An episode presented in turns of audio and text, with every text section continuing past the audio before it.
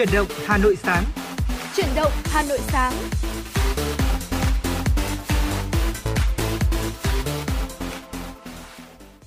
Trọng Khương và Thu Thảo xin chào quý vị thính giả đang đến với chuyển động Hà Nội sáng. Thưa quý vị, chương trình của chúng tôi đang được phát sóng trên tần số FM 96 MHz của Đài Phát thanh và Truyền hình Hà Nội, đồng thời cũng được phát trực tuyến trên trang web hanoionline.vn. Quý vị hãy ghi nhớ tần số phát sóng của chương trình ờ, cũng như là thời gian phát sóng từ 6 giờ 30 phút đến 7 giờ 30 phút là khoảng thời gian mà Trọng Khương và Thu Thảo được đồng hành và chia sẻ với quý vị ờ, rất là nhiều nội dung từ những tin tức thời sự đáng chú ý cho đến những nội dung mà chúng tôi cũng đã chuẩn bị để chia sẻ với quý vị như là sách hay mỗi ngày và thông điệp cuộc sống cùng những ca khúc uh, thật là hay chúng tôi cũng sẽ lựa chọn phát tặng cho quý vị trong buổi sáng thứ bảy ngày hôm nay. Dạ vâng, Thu Thảo xin được mến chào quý vị thính giả của Chủ động Hà Nội sáng nay. Và quý vị thân mến, nếu như quý vị chúng ta muốn uh, tương tác với chúng tôi để có thể chia sẻ những vấn đề mà quý vị uh, chúng ta đang quan tâm hay là mong muốn được uh, lắng nghe một giai điệu âm nhạc được gửi tặng tới những người thân yêu của mình, một lời nhắn yêu thương thì quý vị có thể tương tác thông qua số hotline 024 3773 6688 và trang fanpage FM96 Thời sự Hà Nội quý vị nhé. Trong tất cả các khung giờ lên sóng của Chủ động Hà Nội đó là chuyển động Hà Nội sáng từ 6 giờ 30 tới 7 giờ 30, chuyển động Hà Nội trưa từ 10 giờ tới 12 giờ và chuyển động Hà Nội chiều từ 16 giờ tới 18 giờ. Tất cả những MC của chuyển động Hà Nội sẽ luôn sẵn sàng để đón nhận tất cả những ý kiến góp ý của quý vị và cả những giai điệu âm nhạc mà quý vị chúng ta yêu cầu nữa. Và thưa quý vị, để mở đầu cho khoảng thời gian 60 phút chúng tôi đồng hành với cùng với quý vị trong chuyển động Hà Nội sáng. Ngày hôm nay thì chúng tôi muốn mời quý vị hãy cùng dành thời gian lắng nghe sự thể hiện của những giọng ca trong nhóm A Plus qua một ca khúc có tựa đề Nỗi nhớ không tên, một sáng tác của nhạc sĩ đoàn Minh Vũ. Sau ca khúc này chúng tôi sẽ quay trở lại ngay và đồng hành với quý vị. Đừng rời sóng quý vị nhé.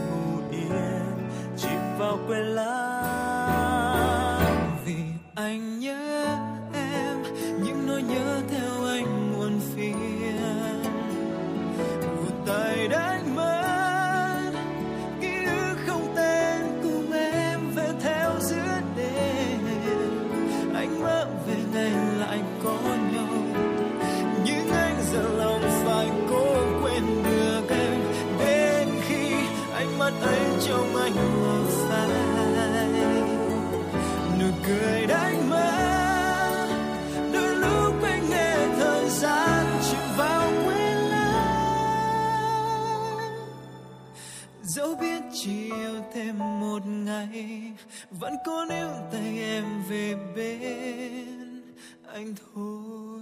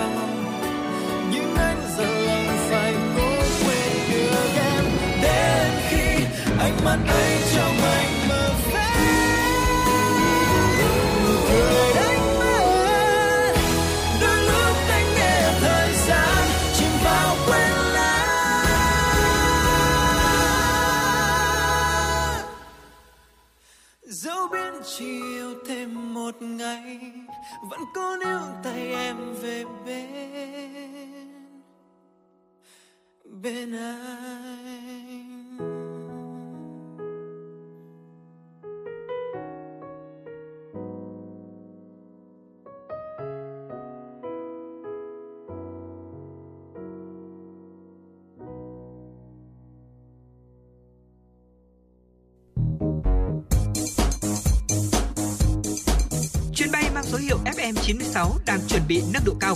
Quý khách hãy thắt dây an toàn, sẵn sàng trải nghiệm những cung bậc cảm xúc cùng FN96. Quý vị và các bạn vừa cùng lắng nghe những giai điệu thật lãng mạn, những ờ, ca từ thật dai dứt đến từ ờ, nhóm nhạc O Plus, một sáng tác của nhạc sĩ đoàn Minh Vũ, ca khúc Nỗi nhớ không tên. Tiếp nối chương trình ngay bây giờ, xin mời quý vị hãy cùng dành thời gian lắng nghe một số thông tin thời sự đáng chú ý sau đây.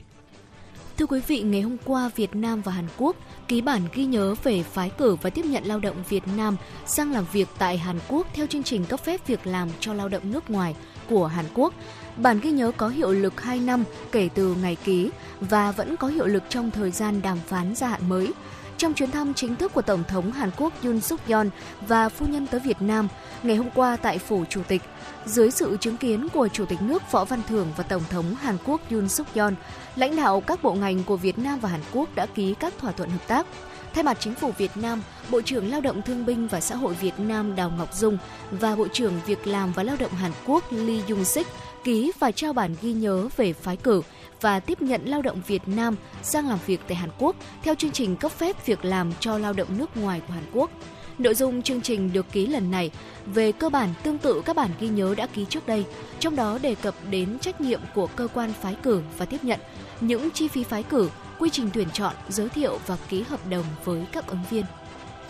Cũng trong ngày hôm qua, hãng hàng không Việt Nam Airlines và công ty công nghệ thanh toán điện tử Visa đã chính thức ký thỏa thuận hợp tác nhằm tăng cường trải nghiệm số của khách hàng trong suốt hành trình và nâng cao năng lực chuyển đổi số của Việt Nam Airlines.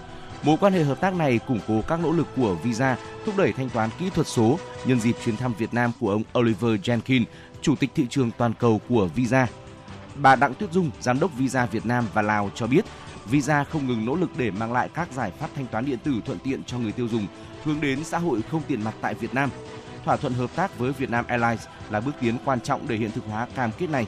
Mục tiêu của Visa là tạo điều kiện thuận lợi cho sự phát triển của mọi người, tổ chức và nền kinh tế trên toàn cầu thông qua các giải pháp thanh toán điện tử tiện lợi, đáng tin cậy, an toàn với người dùng, từ đó hướng tới một xã hội không tiền mặt. Bên cạnh đó, trong chiến lược chuyển đổi số, Vietnam Airlines đặt mục tiêu đến năm 2025 trở thành hãng hàng không số đầu tiên của Việt Nam với ba yếu tố then chốt là công nghệ số, dữ liệu số và văn hóa số. Thông qua việc nâng cao trải nghiệm sản phẩm và dịch vụ của khách hàng lên một tiêu chuẩn mới, Vietnam Airlines định hướng trở thành đơn vị dẫn đầu về chuyển đổi số trong ngành hàng không tại khu vực Đông Nam Á ASEAN. Theo số liệu cập nhật đến ngày hôm qua từ Tập đoàn Điện lực Việt Nam EVN, đã có 70 trên 85 dự án năng lượng tái tạo chuyển tiếp với tổng công suất là 3.851 MW gửi hồ sơ cho công ty mua bán điện để đàm phán giá điện, hợp đồng mua bán điện. Ngoài ra có 11 nhà máy phần nhà máy với tổng công suất là 545,72 MW đã hoàn thành thủ tục thử nghiệm và công nhận ngày vận hành thương mại COD được phát điện thương mại lên lưới. Sản lượng điện phát lũy kế của các dự án năng lượng tái tạo chuyển tiếp tính từ thời điểm COD đến ngày 22 tháng 6 đạt khoảng 59,47 triệu kWh. Trong đó sản lượng điện phát trung bình một ngày khoảng 3,2 triệu kW, chiếm khoảng 0,4% tổng sản lượng nguồn điện được huy động. Cũng theo EVN, đã có 59 dự án tổng công suất là 3.211 MW đã đề nghị giá tạm bằng 50% giá trần của khung giá theo quyết định số 21 QĐ-BCT ngày 7 tháng 1 năm 2023 của Bộ Công Thương. EVN và chủ đầu tư đã hoàn thành đàm phán giá và ký tắt hợp đồng PPA với 55 trên 59 dự án, trong đó Bộ Công Thương đã phê duyệt giá tạm cho 51 dự án. 19 dự án đã được cơ quan quản lý nhà nước có thẩm quyền nghiệm thu công trình hoặc một phần công trình. 27 dự án đã được cấp phép hoạt động điện lực toàn nhà máy hoặc một phần nhà máy. 36 dự án đã có quyết định gia hạn chủ trương đầu tư. Như vậy hiện vẫn còn 15 dự án với tổng công suất 882,70 MW chưa gửi hồ sơ đàm phán. Thưa quý vị, siêu thị Winmart Thăng Long số 72 Trần Đăng Ninh, Cầu Giấy, Hà Nội chính thức hoạt động trở lại ngày hôm qua sau thời gian đóng cửa nhằm nâng cấp theo mô hình mới. Sự kiện có sự tham dự của đại diện bộ, ban ngành liên quan và đông đảo khách hàng khu vực lân cận. Winmart Thăng Long là siêu thị theo mô hình trải nghiệm mới đầu tiên tại Hà Nội mang phong cách châu Âu hiện đại, trẻ trung nhưng không kém phần gần gũi, thân thiện. Đại diện Wincommerce, đơn vị chủ quản chuỗi bán lẻ Winmart, Winmart Cộng, Win kỳ vọng Winmart Thăng Long sẽ không chỉ là nơi mua sắm, đáp ứng tối đa nhu cầu tiêu dùng của khách hàng mà còn là điểm đến yêu thích cho các gia đình và giới trẻ vào dịp cuối tuần. Tọa lạc tại vị trí trung tâm của khu đô thị mới làng quốc tế Thăng Long, Winmart Thăng Long nằm trong top siêu thị lớn nhất trong hệ thống Wincommerce với diện tích kinh doanh lên đến 2.120 m2. Lợi thế này giúp siêu thị bảo đảm không gian rộng rãi, mang đến cho người tiêu dùng hành trình mua sắm thoải mái, dễ chịu hơn. Đặc biệt, Winmart Thăng Long tiếp tục được thiết kế bởi công ty kiến trúc Maherber đến từ Pháp, đơn vị thiết kế showroom cho loạt thương hiệu nổi tiếng như Dior, Louis Vuitton, vân vân. Siêu thị gây ấn tượng bởi nội thất quầy kệ cao cấp từ gỗ và kim loại được bố trí hợp lý với gam màu pastel, trẻ trung và phá cách. Hệ thống đèn cách điệu từ những cụm chữ nổi treo thả từ trên trần. Từng khu trưng bày có màu sắc khác nhau nhằm chuyên biệt hóa các gian hàng nhưng tổng thể vẫn tạo nên sự hài hòa, mang lại trải nghiệm thú vị cho khách hàng khi mua sắm tại đây. Dạ vâng thưa quý vị và đó là một số những ờ, thông tin đầu tiên mà chúng tôi cập nhật từ quý vị uh, trong chuyển động Hà Nội sáng ngày hôm nay và sẽ còn rất nhiều những tin tức khác nữa sẽ được chuyển tới quý vị trong khung giờ trực tiếp của chuyển động Hà Nội sáng. Còn bây giờ, xin mời quý vị chúng ta sẽ cùng đến với phần nội dung chia sẻ đầu tiên, tiểu mục sách hay mỗi ngày. Quý vị thân mến, ở Hà Nội đang bước vào mùa mưa và ngay từ đêm ngày hôm qua cho đến sáng ngày hôm nay thôi, Hà Nội của chúng ta cũng đã đón một cơn mưa rất là lớn rồi. Và sáng ngày hôm nay cho đến sáng ngày hôm nay thì Hà Nội của chúng ta vẫn còn đang mưa phùn lất vất. Và nhân một ngày uh, trời mưa mà cuối tuần cùng với chuyển động Hà Nội ngày hôm nay, uh, chúng tôi xin chia sẻ tới quý vị những cuốn sách viết về mưa lãng mạn nên đọc. Thu Thảo nghĩ rằng là trong những ngày cuối tuần mà trời mưa, quý vị sẽ lựa chọn ở nhà thay vì là đi ra ngoài để tham gia các hoạt động khác. Và nếu như ở nhà thì chúng ta cũng có rất là nhiều việc rất là nhiều hoạt động để có thể thực hiện đúng không ạ? Ừ. Và trong đó đọc sách cũng chính là một uh, lựa chọn mà Thu Thảo nghĩ rằng là đối với những uh, tâm hồn bay bổng một chút thì đây cũng chính là một sự lựa chọn tuyệt vời cho những ngày cuối tuần mưa như hôm nay. Và thưa quý vị, ờ, đối với những tâm hồn bay bổng thì mỗi khi mưa đến sẽ khiến cho chúng ta nhớ đến những kỷ niệm có thể là vui, có thể là buồn ừ. với những cảm xúc đặc biệt. Và chính những hạt mưa, những cơn mưa thì cũng trở thành nguồn cảm hứng bất tận cho rất là nhiều những tác phẩm văn học được ra đời. Những cuốn sách viết về mưa uh, dường như là sẽ tưới tắm thêm cho tâm hồn của quý vị độc giả những cảm xúc nhẹ nhàng, sâu sắc và đan xen cả niềm vui nỗi buồn nữa. Hãy cùng chúng tôi điểm qua một số tựa sách rất là hay về những cơn mưa nhé. Đầu tiên là tác phẩm có tên gọi Em sẽ đến cùng cơn mưa của Ichikawa Takuji. Thưa quý vị, Em sẽ đến cùng cơn mưa tuy ờ, không ờ, nhiều màu sắc, không nhiều kịch tính dữ dội mà chỉ với một gam màu trầm buồn, một khung cảnh ảm đạm ngày mưa, một cốt truyện nhẹ nhàng Ichikawa Takuji đã vẽ nên một bức tranh tình yêu tuyệt diệu. Nét u huyền phảng phất suốt tác phẩm khiến cho người đọc có những cảm xúc rất là khó diễn tả. có một cái gì đó đem lại là một sự không chắc chắn, không rõ ràng nhưng vẫn đang tồn tại đâu đó. Tác phẩm này được viết với lời văn trong sáng, ngắn gọn và có đôi chút ngộ nghĩnh sẽ đem đến sự thú vị và ấm áp khi mà nhấm nháp những trang sách có thể trong một ngày mưa nhẹ nhàng. Ở cuốn sách tiếp theo có tên là Kẻ ăn mưa của tác giả Cai Hoàng thưa quý vị. Cuốn sách viết về mưa của Cai Hoàng là tập truyện ngắn vẽ lên giữa cuộc sống và tình yêu của những người trẻ. Những nhân vật trong Kẻ ăn mưa đã gặm nhấm nỗi buồn của mình theo cách như vậy. Nỗi buồn thấm sâu len lỏi như mạch nước ngầm, nỗi buồn cuồng dâng như mực nước thủy triều nơi đại dương dậy sóng. Cho rồi tới những mối quan hệ tưởng chừng như lương duyên, có mối ràng buộc qua các kiếp người, thế nhưng tới khi chạm mặt hay thoảng qua nhau thì dấu ấn để lại vẫn là những nỗi đau không hề có sự đồng cảm. Tuy là viết về tuổi trẻ, những nỗi buồn, những tiêu cực dẫn đến những hành động mang phần dị biệt một chút, thế nhưng giọng văn mà tác giả thể hiện ở trong cuốn sách này vẫn giáo hoành, vẫn mang những ánh nhìn khách quan và đôi chỗ lạ lùng. Tiếp theo là một tác phẩm của tác giả Cao Huy, tác phẩm Khúc Mưa Tan. Thưa quý vị, Khúc Mưa Tan là một tác phẩm thuộc thể loại truyện dài đề cập đến tình yêu của những người trẻ trong mối liên hệ với cuộc sống rộng lớn thường ngày. Nhân vật chính của câu chuyện là Cao Thị Tử Quân, cô gái sinh ra trong một gia đình vốn rất hạnh phúc nhưng lại lâm vào cảnh tang tóc khi công ty của người bố bị phá sản và sự mất tích bí ẩn của cô em gái. Cái hay của tác phẩm Khúc Mưa Tan chính là ở cốt truyện với sự thay đổi về phong cách viết, xúc tích và mạnh mẽ hơn. Cao Huy đã tạo ra một chuỗi các sự kiện gây bất ngờ cho người đọc. Nội dung câu chuyện diễn biến một cách nhanh nhưng lại là nhanh có logic, đem đến cho người đọc một cảm giác như là mình đang chạy đua với điều gì đó. Và ở đây chính là cuộc chạy đua với sự thật, sự thật về tình yêu và sự hy sinh, về lòng vị tha và sự ích kỷ, về niềm tin và sự phản bội, về yêu và được yêu. Một cuốn sách tiếp theo về mưa mà quý vị không nên bỏ qua của tác giả Zenda. Ở cuốn sách có tên là Và để cơn mưa nằm yên. Thưa quý vị, và để cơn mưa nằm yên đơn giản là một cái bẫy, răng mắc nỗi cô đơn thành thị, ở nỗi cô đơn của những người ngày ngày xoay mình trong cái ồn ào náo nhiệt, vậy mà luôn thấy lòng bơ vơ tuổi hờn. Và để cơn mưa nằm yên, thủ thỉ tâm sự của những người bước qua mất mát, giữ trong tim những tổn thương, nhìn cuộc đời bằng đôi mắt hở hững và miệng lúc nào cũng cười nhẹ. Cuộc đời liệu còn đủ để thiết tha? Mỗi người sẽ có một cơn mưa tuổi trẻ của riêng mình, hạnh phúc của riêng mình, nỗi đau của riêng mình, hờn giận của riêng mình, ám ảnh của riêng mình. Và mỗi người một mình sẽ phải sống cùng với nó. Chúng ta có thể chẳng cần nói về nó nữa, thậm chí là sẽ gạt nó đi, thế nhưng đừng phủ nhận sự tồn tại của nó, bởi vì mỗi trải nghiệm, mỗi xúc cảm, mỗi rung động sẽ là dấu tích hiếm có của tuổi thanh xuân. Tiếp theo là một tác phẩm đến từ một uh, cây viết một nữ tác giả trẻ dưới tác giả Hoàng Bảo Trang với dưới cơn mưa năm ấy. Thưa quý vị, dưới cơn mưa năm ấy thì không phải là câu chuyện dồn dập nhiều kịch tính, nhưng cũng có lúc buồn, lúc vui. Sau cùng thì để lại cho mỗi người đọc một cảm giác man mác khi mà khép lại những trang cuối.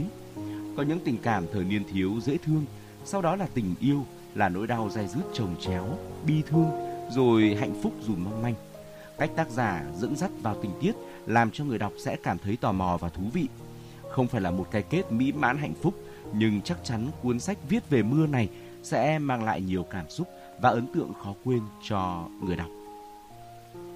Dạ vâng thưa quý vị và vừa rồi thì ờ, Trọng Khương và Thu Thảo trong tiểu mục Sách hay mỗi ngày cũng đã chia sẻ tới quý vị một vài những cuốn sách về cơn mưa mà quý vị ờ, có thể lựa chọn để chúng ta đọc trong những ngày cuối tuần trời mưa như thế này. Ừ. Ờ, và chúng tôi hy vọng rằng là có thể những phút sắp tới đây thì quý vị ờ, sẽ vẫn ở nhà cùng với người thân của mình để có thể là ngắm nhìn những cơn mưa ngoài trời.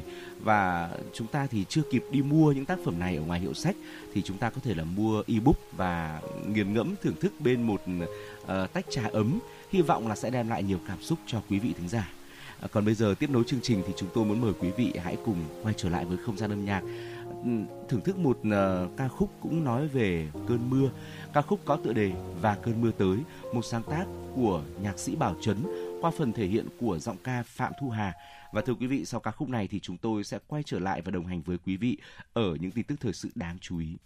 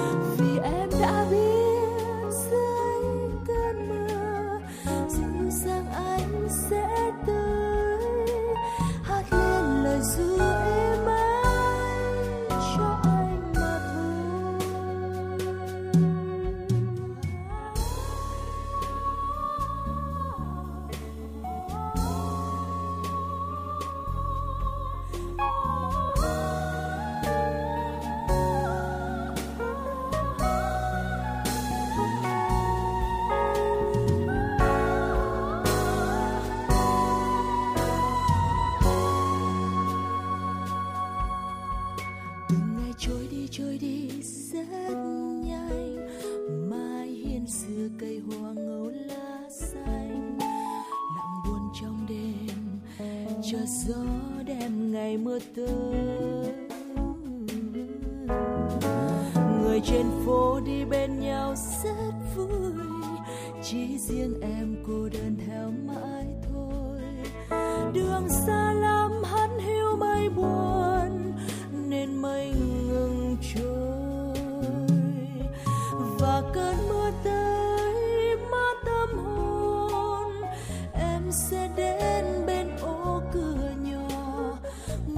trời mưa rất nhiều chờ dấu chân anh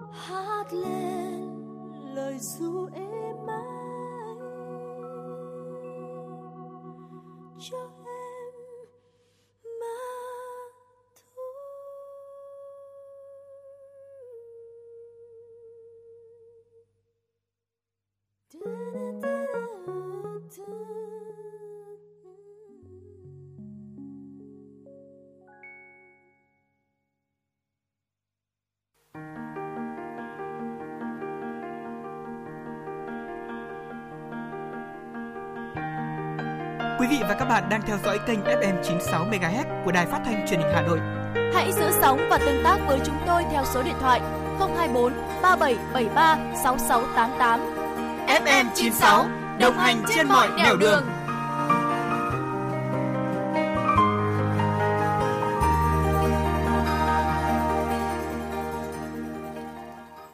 Quý vị và các bạn đang quay trở lại với chuyển động Hà Nội sáng. Trong phần thời lượng tiếp theo của chương trình, như đã chia sẻ vừa rồi thì ngay bây giờ chúng tôi sẽ cập nhật và gửi đến cho quý vị những thông tin thời sự.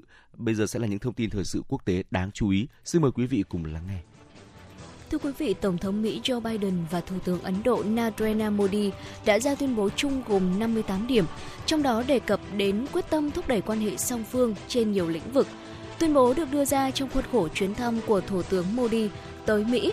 Theo đó, quan hệ đối tác chiến lược và toàn cầu toàn diện Mỹ-Ấn Độ đã ở một tầm cao mới về niềm tin và sự hiểu biết lẫn nhau, cũng như được làm phong phú thêm bởi mối quan hệ anh em và tình hữu nghị nồng ấm, vốn đã gắn kết chặt chẽ hai đất nước, cùng nhau xây dựng mối quan hệ đối tác Mỹ-Ấn Độ đa dạng và mạnh mẽ hơn nữa, thúc đẩy nguyện vọng của nhân dân hai nước về một tương lai tươi sáng và thịnh vượng trên cơ sở tôn trọng nhân quyền và các nguyên tắc chung về dân chủ, tự do và pháp quyền – Tuyên bố cũng nhấn mạnh hợp tác Mỹ-Ấn Độ sẽ phục vụ lợi ích toàn cầu khi phối hợp thông qua một loạt nhóm đa phương và khu vực, đặc biệt là nhóm bộ tứ, để góp phần xây dựng một khu vực Ấn Độ Dương-Thái Bình Dương tự do, rộng mở, bao trùm và mạnh mẽ.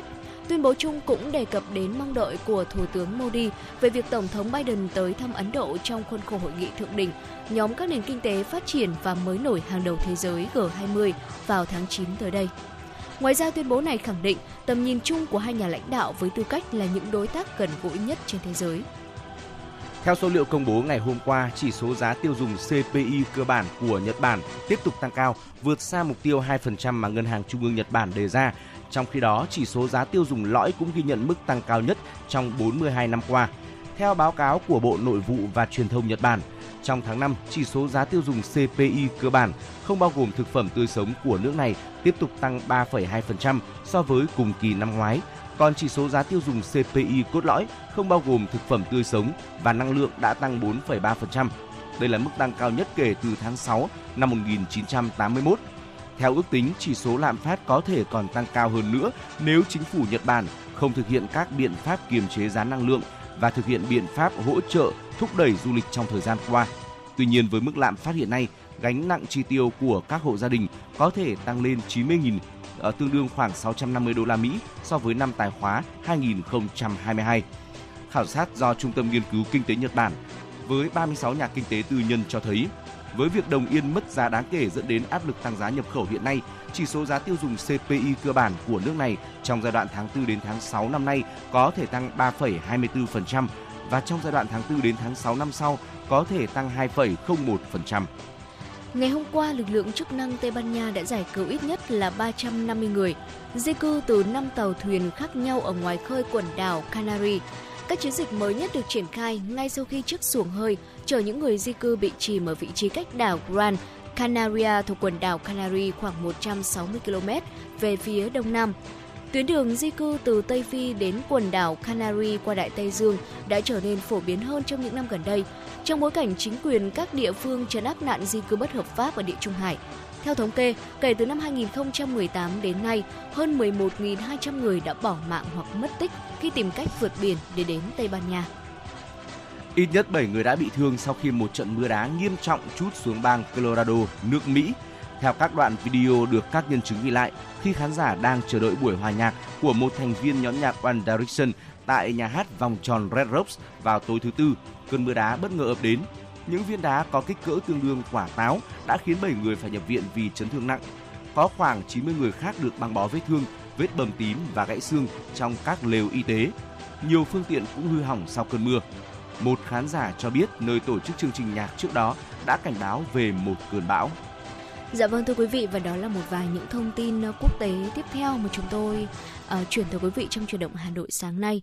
Và trước khi chúng ta đến với phần nội dung thông điệp cuộc sống của chuyển động Hà Nội sáng, xin mời quý vị cùng quay trở lại với không gian âm nhạc của chuyển động Hà Nội, ca khúc Mong manh tình về, một sáng tác của nhạc sĩ Đức Trí và Trương Hồ Phương Nga với phần thể hiện của ca sĩ Quốc Thiên. Xin mời quý vị cùng đón nghe.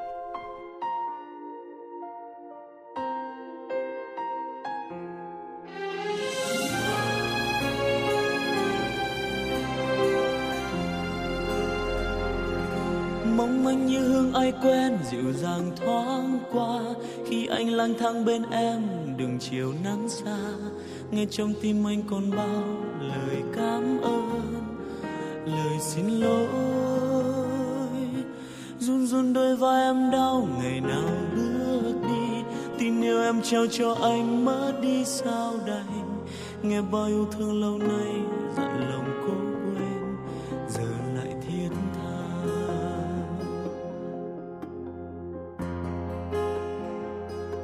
long lanh sương du trong đêm, một màu mát nâu ánh mắt ấy vẫn chất chứa cả trời ước mơ.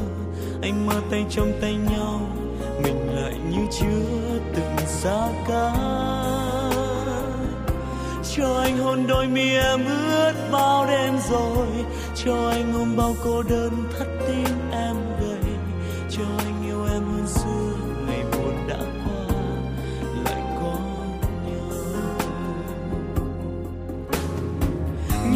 Ngày nào mình giận hơn nhau, phút ngây khờ.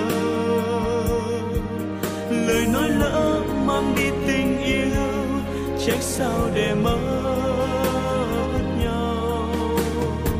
Thế rồi một ngày kia nhận ra, biết ta vụng dại. Người đã đến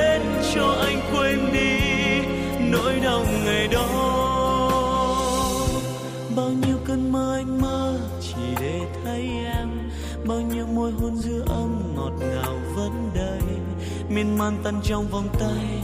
Một hạnh phúc sao thật bình yên quá. Nắng vẫn ấm áp gió hát đường chiều phố quen. Hương ai mong manh như sương giờ lại vẫn vương. Du dương đôi tim ngân lên ngập ngừng khúc ca.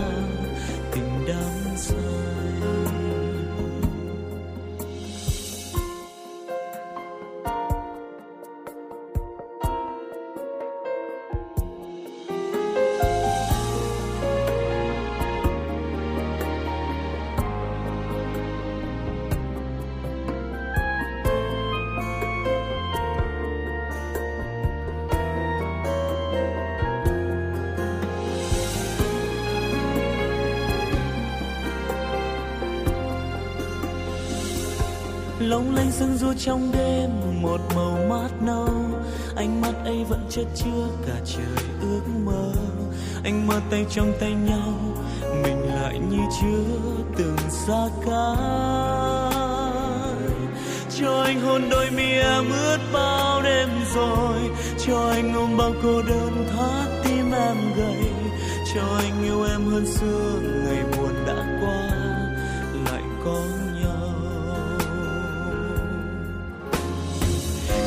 ngày nào mình giận hơn nhau, phút ngây khờ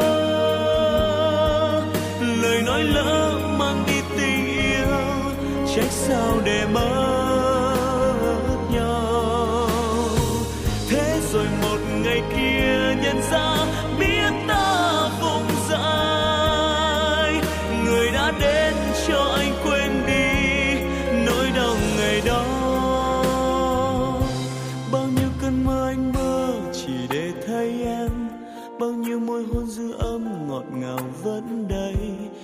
non tân trong vòng tay một hạnh phúc sau. Thật bình yên quá. Nắng vẫn ấm áp gió hát đường chiều phố quen. Hương ai mong manh như xưa, giờ lại vẫn vương. Du dương đôi tim ngân lên ngập ngừng khúc ca. Tình đắm say. Nắng vẫn ấm áp gió hát đường chiều phố quen hương ai mong manh như sương, giờ lại vẫn vương. Như dừng đôi tim ngân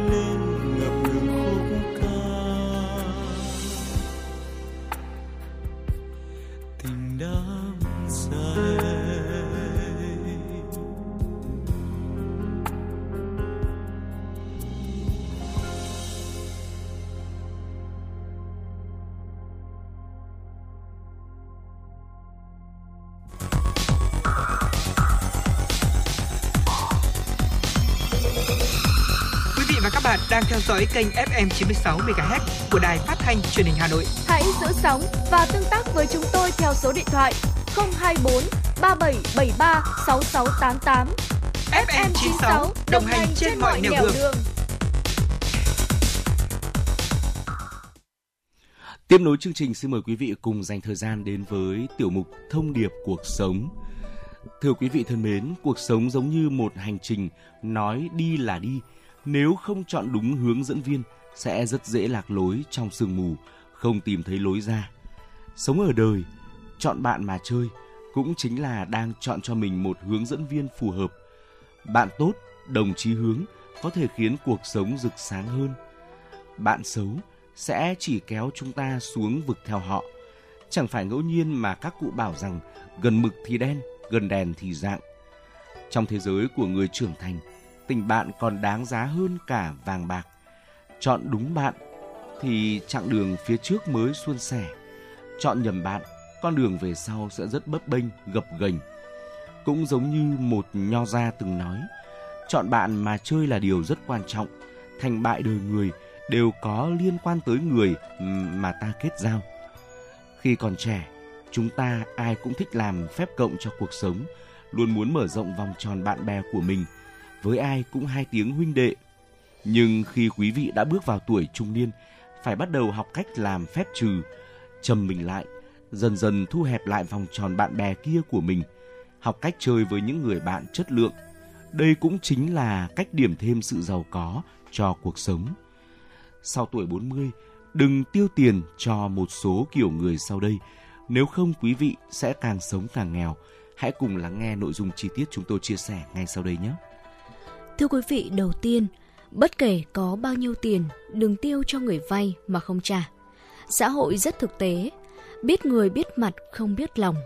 Trên đời này có những chuyện khi đã dính tới tiền bạc sẽ rất dễ bộc lộ ra nhân phẩm của một người.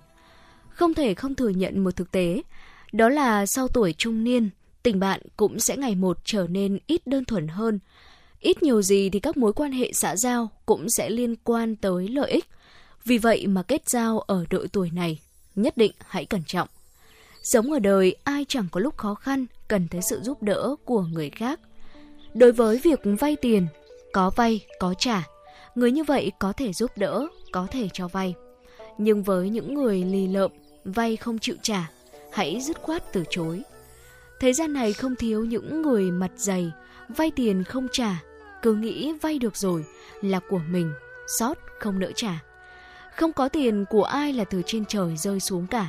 Sau 40, phàm là chuyện gì cũng hãy nghĩ cho thấu đáo, học cách quan sát, đừng đơn thuần như khi còn trẻ. Bất kể có bao nhiêu tiền, hãy tránh xa kiểu người vay không trả ngay từ đầu, dứt khoát từ chối ngay từ đầu. Bước vào tuổi trung niên, dù nội tâm lương thiện cũng hãy thận trọng, đừng giao những đồng tiền mồ hôi nước mắt, đồng tiền nuôi gia đình của mình cho những người có nhân phẩm không tốt. Và tốt nhất là cũng đừng làm bạn với họ và đừng trói mình trong những mối quan hệ giả tạo như vậy. Thưa quý vị, tiếp theo, bất kể có bao nhiêu tiền, đừng tiêu vào những mối quan hệ không đâu. Bước vào tuổi trung niên, cuộc sống và công việc đều đã ổn định. Cuộc đời sau này, chất lượng của đối tượng mà quý vị kết giao sẽ ảnh hưởng rất nhiều tới chất lượng cuộc sống. Khi quý vị qua lại với những người chỉ biết hút thuốc, uống rượu, đánh bài với quý vị thôi, quý vị cho rằng sống là phải vui, phải hưởng thụ như vậy. Thực ra, một cuộc sống tươi đẹp đang bị lãng phí rồi. Một người thành công, nội tâm luôn tĩnh như nước. Họ không bao giờ ngưỡng mộ cuộc sống ăn chơi rượu chè, cũng không làm bạn với những người mà khi nhậu nhẹt thì là bạn, còn khi khó khăn, anh, tôi không quen biết. Tuổi 40, trên có già, dưới có trẻ, đầu đầu cũng cần tiêu tiền. Những mối quan hệ kém chất lượng, những cuộc nhậu nhẹt, bài bạc liên miên sẽ chỉ đục khoét cuộc sống của quý vị. Sau 40, hãy tránh xa những mối quan hệ như vậy. Giống như có người từng nói, bạn bè mà không giúp đỡ nhau tiến bộ, vậy thì thà là không có còn hơn. Quan hệ xã giao chất lượng thấp không bằng ở một mình nhưng cho ra chất lượng cao. Người ở tuổi trung niên phải chú ý tập trung nhiều hơn cho tinh thần, chăm lo nhiều hơn cho tâm lý bản thân. Nếu không có giá trị, chi bằng hãy ở một mình. Thứ ba, bất kể có bao nhiêu tiền, cũng đừng đầu tư tiền cho những người không cố gắng. Sau 40 tuổi, đừng tiêu những đồng tiền mình vất vả làm ra cho những người không chịu cố gắng, không có chí tiến thủ. Bởi lẽ những người không có chí tiến thủ thường là những cái động không đáy. Gert từng nói, một kẻ ngốc còn có hy vọng hơn là một người không buồn để ý tới hành vi và thói quen của mình. Sống không có kế hoạch và mục tiêu, lãng phí thời gian cho sự lười biếng và dễ dãi. Khi một người đã xem sự lười biếng là thói quen, trong thế giới của họ, vĩnh viễn sẽ không tồn tại hai chữ tương lai. Đem tiền cho kiểu người như thế này vay mượn, xác định là không thể lấy lại được nữa. Người không cầu tiến, có đầu tư bao nhiêu vào anh ta, cũng đều vô phương cứu chữa. Chứ đừng nói là muốn kiếm tiền để giàu có. Bởi lẽ bạn vĩnh viễn không bao giờ có thể đánh thức người già vừa ngủ. Người không cầu tiến, dù bạn có giúp đỡ, có đầu tư cho họ, họ cũng sẽ không cảm thấy biết ơn và ngược lại còn nảy sinh tâm lý ỉ lại cho rằng họ giúp mình là lẽ dĩ nhiên. Tiền của ai cũng là tiền xương máu cả. Sau 40, mở to mắt ra một chút, tránh ra những người lười biếng không chịu nỗ lực. Nếu không thì mọi công sức và lòng tốt của bạn cũng sẽ chỉ là đổ sông đổ bể. Đời người ngắn ngủi, thời gian quý giá, đặc biệt là với những người trung niên. Thời gian giống như vặn ga vậy, càng sống càng nhanh.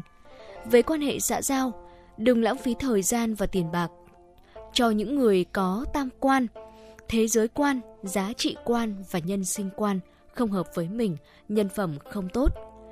Sau 40, học cách dọn dẹp vòng tròn bạn bè của mình, học cách nói không với những mối quan hệ xã giao có chất lượng kém, học cách làm phép trừ cho mọi mặt trong cuộc sống của mình. Có như vậy quãng thời gian còn lại mới trở nên suôn sẻ và bình thản hơn. Quý vị thân mến, bước vào tuổi trung niên, con người ta có xu hướng nhớ về những năm tháng của quá khứ, đặc biệt là sau khi đã trải qua sự tàn khốc của xã hội, sự lạnh nhạt, đấu đá nơi công sở. Họ sẽ càng nhớ về những ngày tháng còn đơn thuần, không phải lo nghĩ gì hơn. Có nhu cầu sẽ có thị trường. Rất nhiều khi, những cuộc gặp gỡ bạn bè không còn đem tới cho ta sự đơn thuần, vui vẻ hay nhu cầu về mặt tình cảm nữa, mà lại khiến thấy được một mặt lợi ích khác của con người. Thật ra cuộc đời không phải chỉ có một màu đen, đâu đó vẫn còn những khoảng xám trắng khiến con người ta trân trọng, đặc biệt là những kiểu bạn sau đây chúng tôi tiếp tục chia sẻ với quý vị. Thưa quý vị, hậu đạo đáng tin, coi bạn bè là bạn bè thực sự. Những người hậu đạo tính cách đều rất đơn thuần tốt bụng, họ không có tâm địa xấu, họ có cái nhìn mở về công danh lợi lộc, sẽ không để bản thân bị lợi ích dắt mũi, Người hậu đạo bất kể là ở độ tuổi nào cũng luôn đối xử chân thành với tất cả mọi người và họ cũng chẳng thể bị ghét. Rất nhiều người luôn đối xử với họ thật lòng, bởi lẽ người hậu đạo cũng luôn đối xử với mọi người xung quanh bằng tình yêu thương. Trong thời đại đặt lợi ích lên hàng đầu, thời đại mà đồng tiền đi trước là đồng tiền khôn như hiện nay, người hậu đạo sẽ dễ dàng thắng được lòng người hơn – Họ có thể khiến mỗi một người mà mình qua lại tháo chiếc mặt nạ ngụy trang của mình xuống, để rồi thành tâm đối đãi với tình nghĩa giữa hai người. Vì vậy, những người trung niên, nếu bên cạnh vẫn còn có những người bạn hậu đạo thì hãy trân trọng họ. Thứ hai, đối xử bình đẳng và lịch sự với mọi người. Ai cũng có lòng tự trọng cả, ai cũng muốn có được sự tôn trọng của người khác trong cả cuộc sống và công việc. Nhưng muốn người khác tôn trọng mình trước tiên chúng ta phải học cách tôn trọng người khác, đối xử bình đẳng và lịch sự với mọi người. Đây chính là hiệu ứng hấp dẫn. Cổ nhân đã nói rồi, thành vu trung nhi, hình vu ngoại. Một người muốn khiến người khác cảm thấy mình tôn trọng họ qua từng lời nói, trước tiên hãy chân thành từ trong chính trái tim. Vì vậy trong những buổi tụ tập, người luôn đối xử bình đẳng, lịch sự với mọi người, tuyệt đối là người chân thành những người như vậy là người vô cùng khoan dung, tấm lòng của họ rộng lớn, họ đối xử với người khác bằng sự tán thưởng, đồng cảm và thấu hiểu. Quỷ cốc tử có nói, phú quý cung kiệm nhi năng uy nghiêm, hữu lễ nhi bất kiêu, nhật hữu đức giả, khả thâm giao. Ý muốn nói, một người giàu có nhưng vẫn có thể sống giản dị. Điều đó cho thấy họ có một trái tim mạnh mẽ và biết kiểm soát tiền bạc một người có quyền thế nhưng không ức hiếp người khác mà còn đối xử với người khác lịch sự và bình đẳng, chứng tỏ người đó là người tài đức vẹn toàn. Tiền bạc và quyền lực có thể thử thách một người nhiều nhất nếu một người không đủ vững chắc, họ rất dễ trở thành nô lệ cho những vật ngoài thân này. Chỉ có những người thật sự có đức mới không kiêu ngạo, nóng này luôn lịch sự với mọi người và mọi việc, và đó là người đáng để thâm giao. Thứ ba là những người tích cực và ngay thẳng. Thưa quý vị, tích cực là một kiểu tâm thái, là một thái độ sống. Sự tích cực của họ sẽ truyền cảm hứng và năng lượng tích cực cho người khác. Napoleon Hill từng chỉ ra rằng tâm thái tích cực là thứ cần không ngừng rèn luyện và thực hành. Cũng giống như khi chúng ta chơi golf, bạn có thể có một hoặc hai cú đánh tốt vào cùng một thời điểm nào đó và bạn nghĩ rằng mình đã hiểu sâu về môn thể thao này. Nhưng có thể trong giây phút tiếp theo, bạn thậm chí còn không đánh được bóng. Chúng ta cần không ngừng rèn luyện mỗi ngày để vượt qua những thói quen tiêu cực và điều chỉnh bản thân theo cách suy nghĩ tích cực hơn. Người tích cực luôn có thể phát hiện ra điểm thiếu sót của bản thân và khắc phục nó. Gần mực thì đen, gần đèn thì dạng. Nếu xung quanh bạn có những người bạn luôn vui vẻ, nhiệt huyết, tràn đầy tinh thần lạc quan, suy nghĩ tích cực, hãy trân trọng họ, vì họ chính là mặt trời thứ hai của bạn. Đời người giống như bốn mùa, độ tuổi trung niên giống như mùa thu với đầy ắp những chăn trở và suy tư. Chúng ta ở độ tuổi này cần tới một chút trí tuệ, hãy kết giao với những người hậu đạo và tích cực tiến lên. Và đó là những chia sẻ của chúng tôi ngày hôm nay trong thông điệp cuộc sống. Mong rằng quý vị sẽ luôn đạt được nhiều thành công, thuận lợi cũng như luôn có một cuộc sống viên mãn hạnh phúc. Hãy cùng chúng tôi quay trở lại với không gian âm nhạc, cùng lắng nghe ca khúc có tựa đề Cho anh yêu em, một sáng tác của Hồ Trung Dũng qua phần thể hiện của Hồ Trung Dũng và Võ Hạ Trâm. Sau ca khúc này, chúng tôi sẽ quay trở lại và tiếp tục đồng hành với quý vị.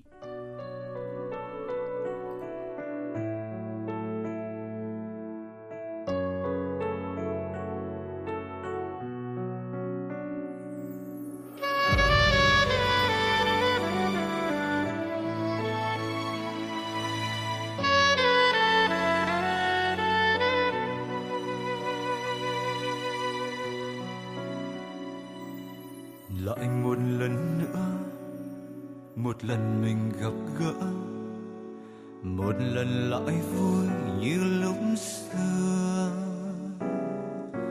Lại một lần say, một lần chợt nhận thấy, trái tim vẫn khao khát quay về.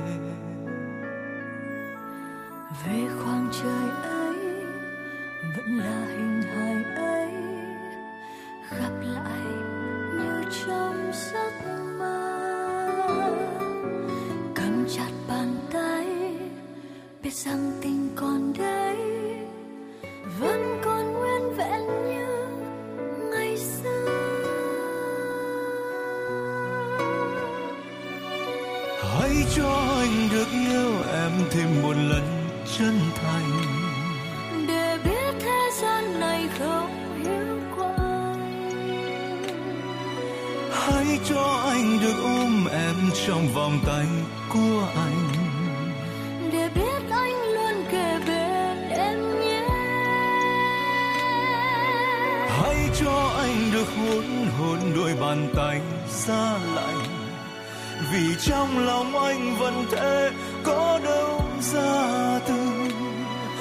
xin vẫn cho anh được chở che khi màn đêm xuống dần.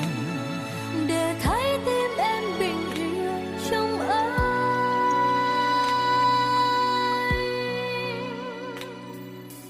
Lại một lần nữa một lần mình gặp gỡ.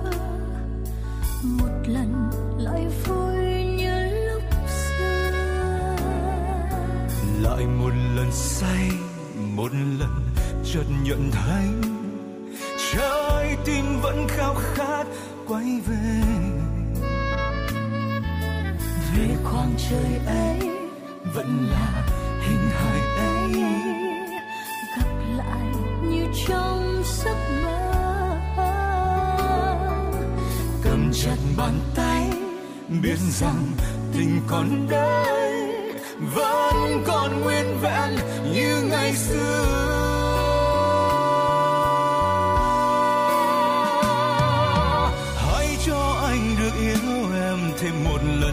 Chân thành. Để biết thế gian này không hiểu của anh hãy cho anh được ôm em trong vòng tay của anh. Để biết anh luôn kề bên em nhé. Hãy cho anh được hôn hôn đôi bàn tay giá lạnh. Vì trong lòng anh vẫn thế xin vẫn cho anh được chở che khi màn đêm xuống dần. Để thấy tim em bình yên trong anh.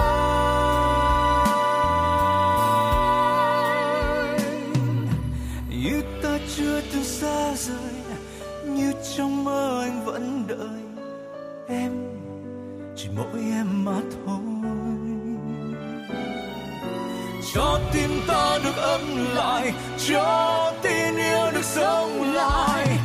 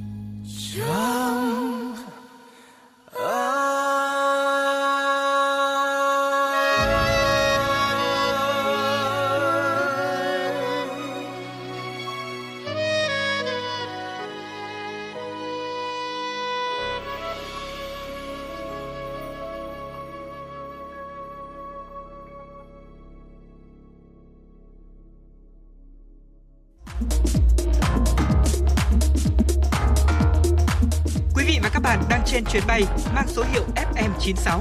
Hãy thư giãn, chúng tôi sẽ cùng bạn trên mọi cung đường. Hãy giữ sóng và tương tác với chúng tôi theo số điện thoại 024 3773 6688.